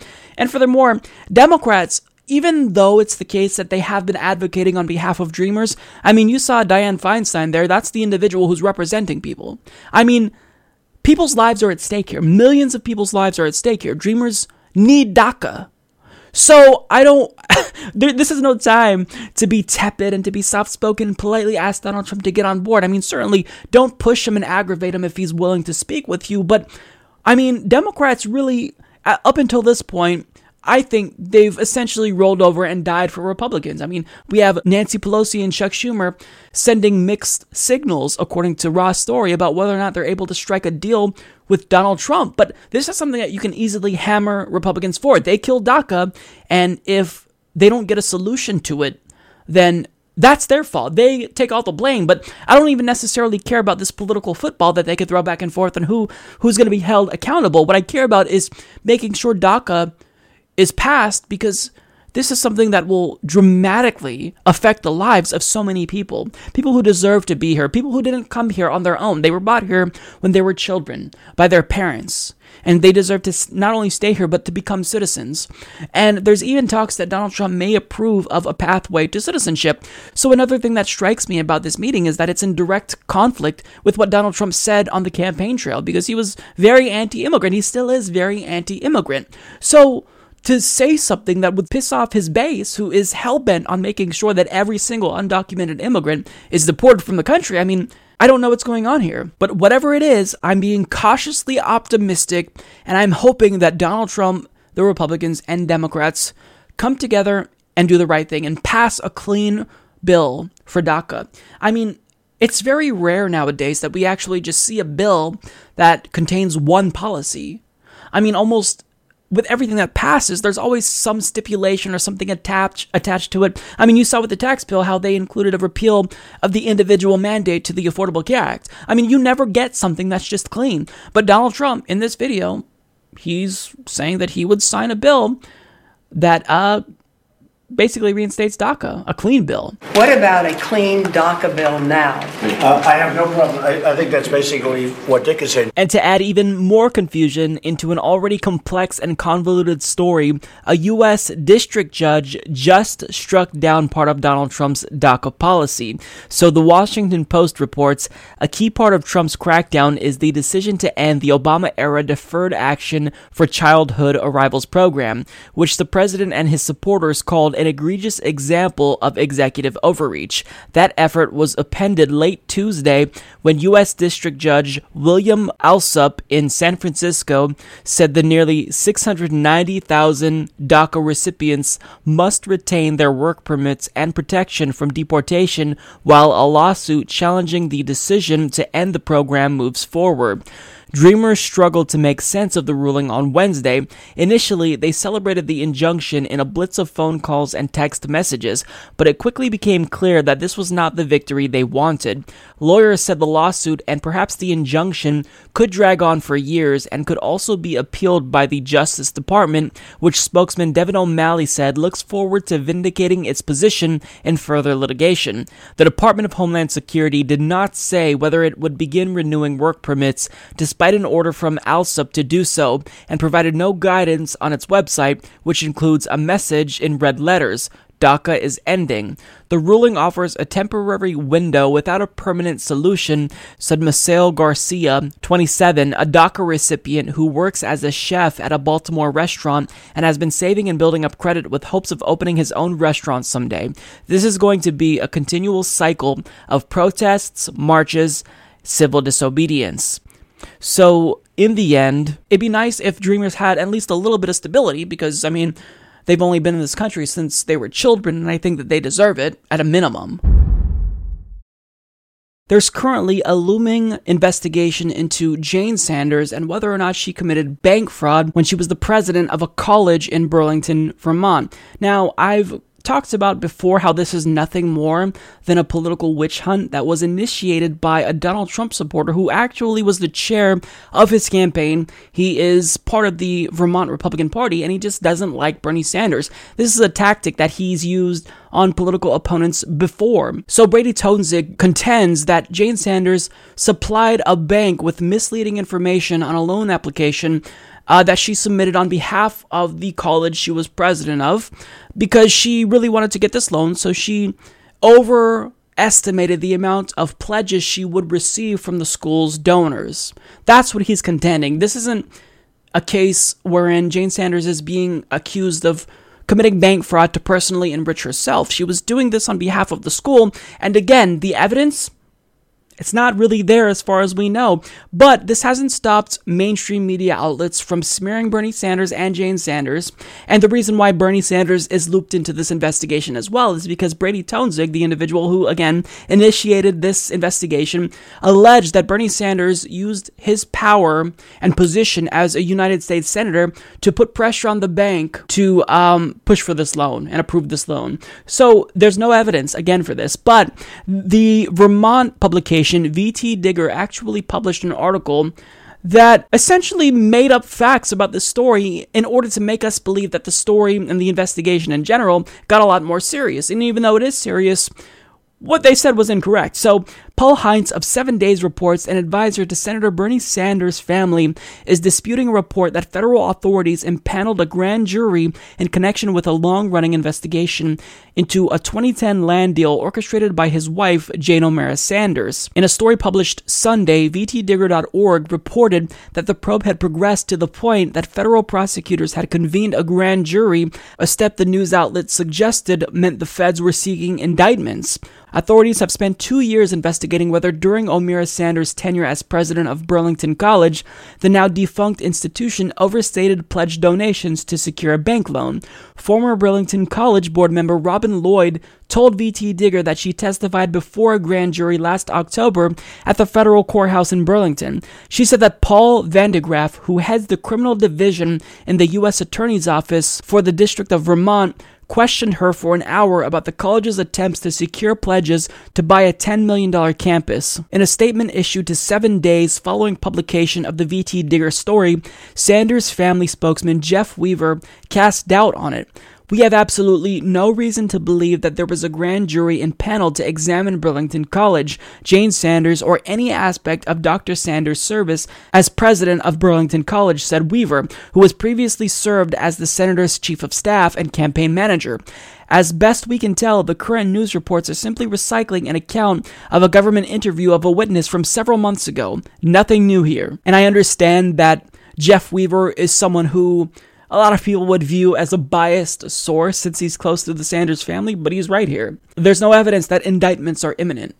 None. Now, since VT Digger clearly misrepresented the facts of this case in a pretty substantial way, they had to basically change a ton of details about the article. So they removed the word impaneled, which was cited multiple times. They changed the title from grand jury impaneled in Burlington College case to updated. Grand jury takes sworn testimony in Burlington College case.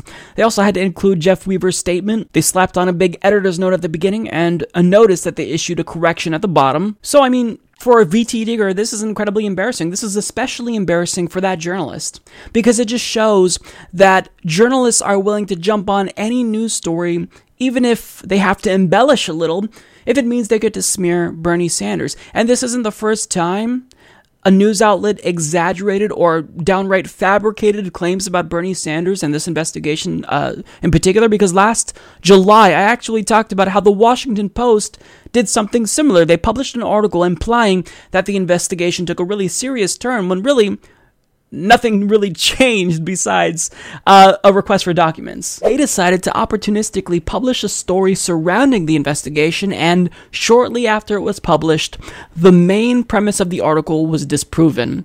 So they published an article talking about how prosecutors in this case wanted to subpoena Jane before a grand jury and potentially even Bernie, but the prosecutor only decided to request documents instead. The problem with that is it's completely false.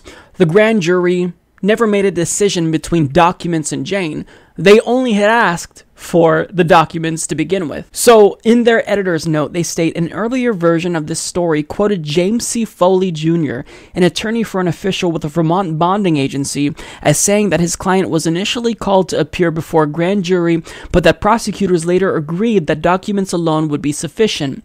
Foley clarified late Monday, however, that the grand jury subpoena required only that documents be turned over.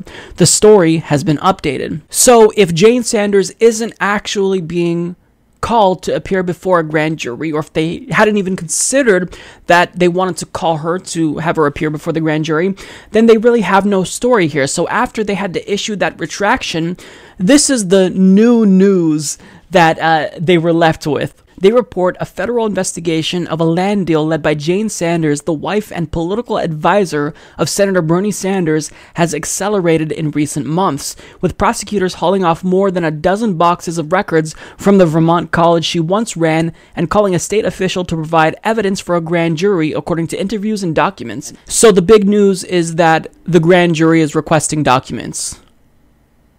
That's not news.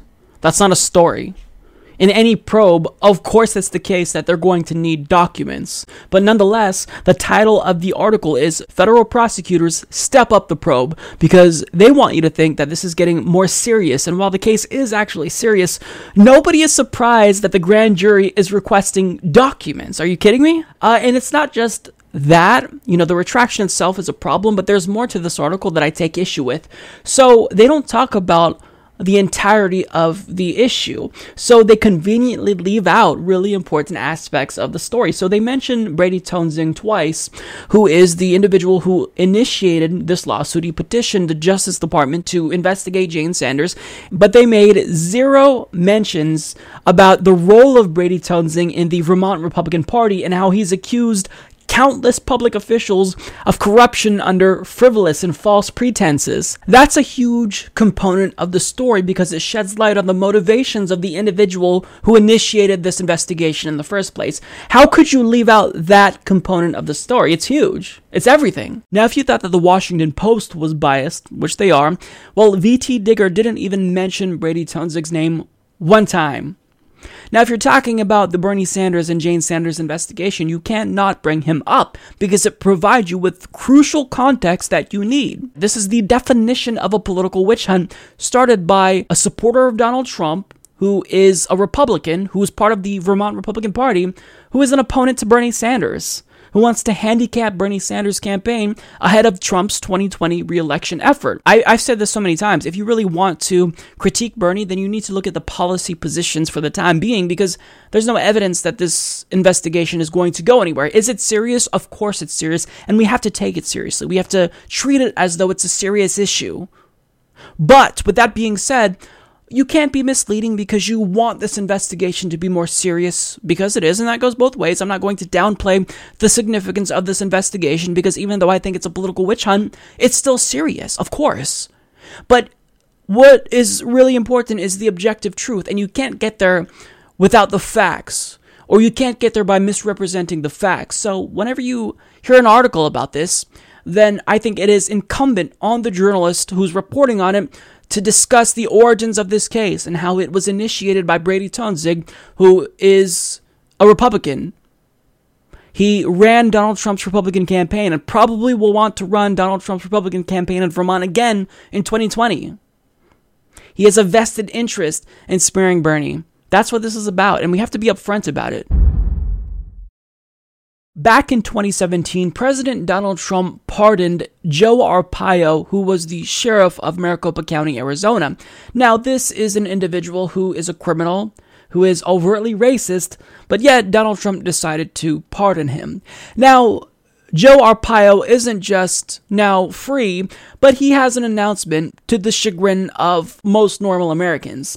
He's running to be a United States Senator and now represent the state of Arizona, and he is presumably running on a platform of being Donald Trump's errand boy. So we defeated Roy Moore in 2017, and now we have to defeat Joe Arpaio in 2018. It's like whack a mole, but with crazy politicians. You defeat one, and another one pops up. So I don't necessarily know that I would qualify Joe Arpaio as being as disgusting as Roy Moore? Well, maybe, but I mean, he's certainly grotesque in his own ways. And certainly, if you don't know about Joe Arpaio, then this is why you should be opposed to him. So, as Willa Frej of the Huffington Post reports, Arpaio, who presided over Maricopa County for 24 years until 2016, refers to himself as America's toughest sheriff. His unorthodox and often discriminatory policing tactics got him into trouble when he disregarded a 2011 Department of Justice order that forbade him from detaining people illegally based on their immigration status. The former sheriff is also known for calling his state's own jail a concentration camp, allowing jailers to break the neck of a paraplegic man, failing to investigate hundreds of sex abuse cases, and botching a SWAT raid in which deputies allegedly laughed as a puppy burned to death. That's what Sheriff Joe Arpaio oversaw.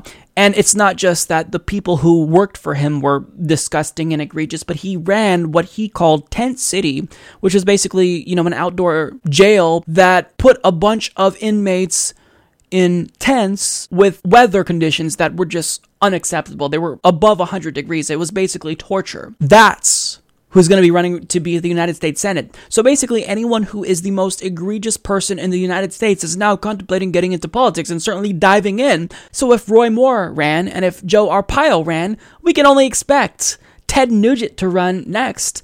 And Sally Kern, maybe other egregious figures who are just crazy and way past the realm of respectability in American politics. So he should have never been pardoned to begin with, but the fact that he's now going to run to be a United States Senator is absurd. He is batshit insane and isn't qualified to be dog catcher. I mean, this is an individual who is basically a gift to the Democratic Party and basically any opponents in a Republican primary because he is that egregious. And I don't really see how he could get elected. But again, this is American politics in 2018 and anything is possible. So, absolutely, he needs to be obliterated during the Republican primary. And if that doesn't stop him, then the Democrat has got to pull out all the stops and make sure they run a good campaign, a progressive campaign. Otherwise, this maniac might be a United States Senator. We. we already have enough crazy people and oligarchs. We don't need another criminal to join the ranks of everyone else. We just staved off, you know, a pedophile and stopped him from uh, winning. Please, God, don't let Joe Arpaio get elected to the United States Senate. We're we're better than this, right, America? Right? So, as you all know, the fight to save net neutrality is far from over. We're now gearing up for a long legal battle because the FCC isn't just going to be able to repeal Title II net neutrality protections without defending their decision in courts. But Democrats, some at least, are now making sure that this turns into a political battle as well. Now, I reported a couple of weeks ago about how the Senate is going to try to force a vote using their authority under the Congressional Review Act, which would allow them to basically nullify the FCC's repeal of net neutrality. Now, in order to get a vote on the Congressional Review Act at all, they would need at least 30 co sponsors. And I have fantastic news today. They have 40 co sponsors, and not just all Democrats. They now have one Republican on board, Susan Collins, who has agreed that the FCC's decision should in fact be nullified. So Harper Neidig of The Hill reports a Senate bill that would block the Federal Communications Commission from repealing its net neutrality rules now has 40 co-sponsors, Senate Democrats announced Tuesday. The news comes just a day after the bill won its 30th co-sponsor, ensuring that it has enough support to clear a procedural threshold and get fast-tracked to a floor vote. It appears unlikely that the bill will pass, but Democrats Democrats see political value in forcing Republicans to take a stance on the issue. Polls have found that a large majority of the public supports keeping the net neutrality rules. The bill would use authority under the Congressional Review Act to block the FCC's repeal from going into effect, and with more than 30 senators on board, the legislation will be able to bypass the committee approval process, and Democrats will be able to force a vote on the floor. Still, assuming every Democrat backs the legislation, they will still need at least two Republicans to join them for it to pass. But even if the bill fails, Democrats think they can use the roll call vote to give Republicans headaches in this year's midterm elections. There will be a political price to pay for those who are on the wrong side of history, Senator Ed Markey said. And Senate Minority Leader Chuck Schumer reiterated that same sentiment. Make no mistake about it.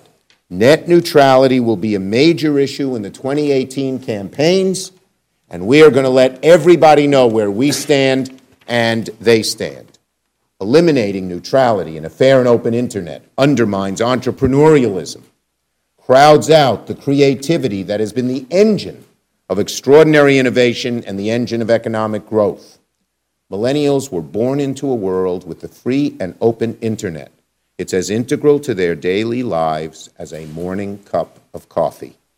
So when the administration rips it from their hands and hands it over to the big ISPs on a silver platter, millennials will know that Republicans were responsible, and you can bet Democrats are going to make sure of that.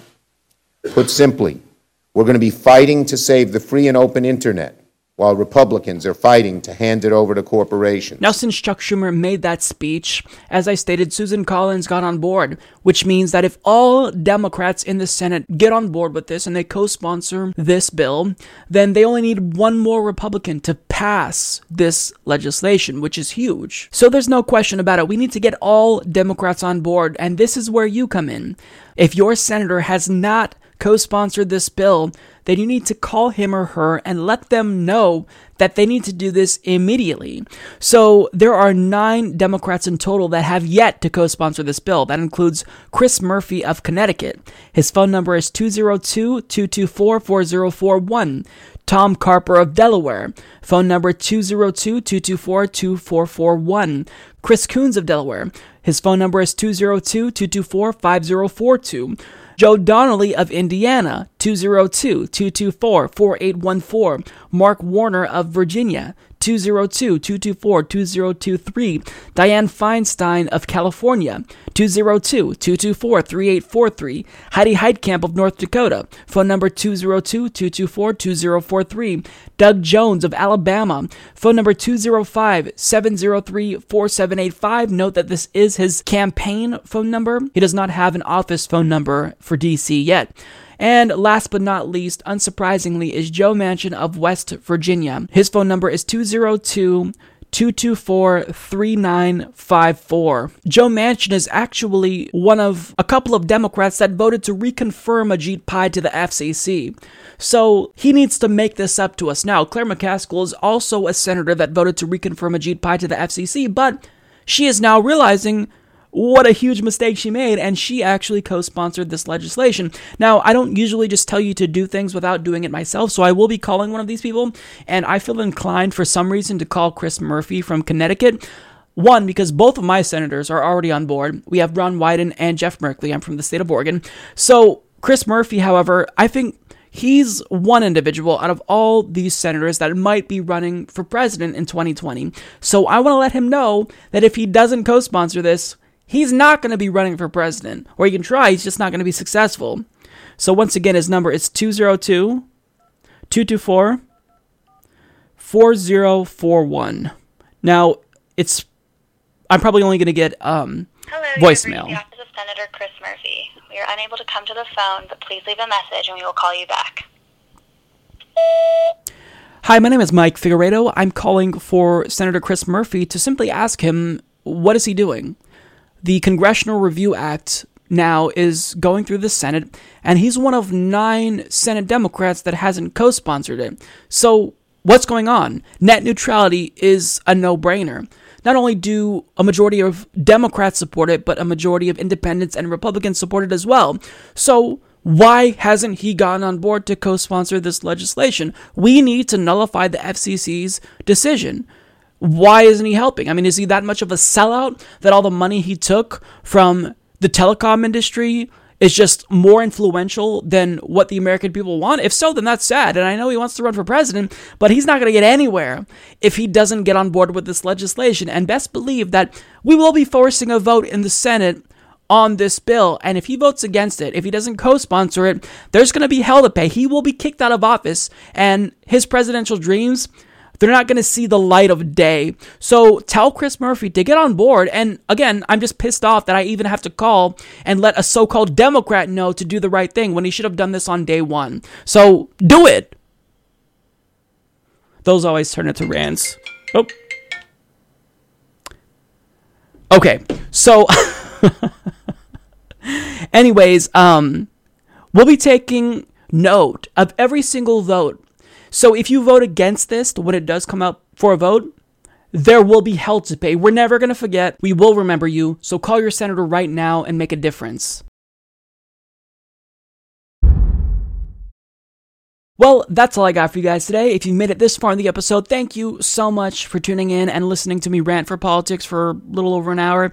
Uh, I truly appreciate it. And again, as usual, before we end the show, I want to send a huge thank you to all of our Patreon patrons and PayPal subscribers because you guys are integral to this show's existence. And I really mean that. So thank you so much t- for helping us not just survive, but to thrive as well. And I know I repeat myself when I say that, but it's so true that I feel the need to reiterate it because you guys are amazing. So thank you all so much. I will see you next week. Hopefully you enjoy the show. But uh have a great day.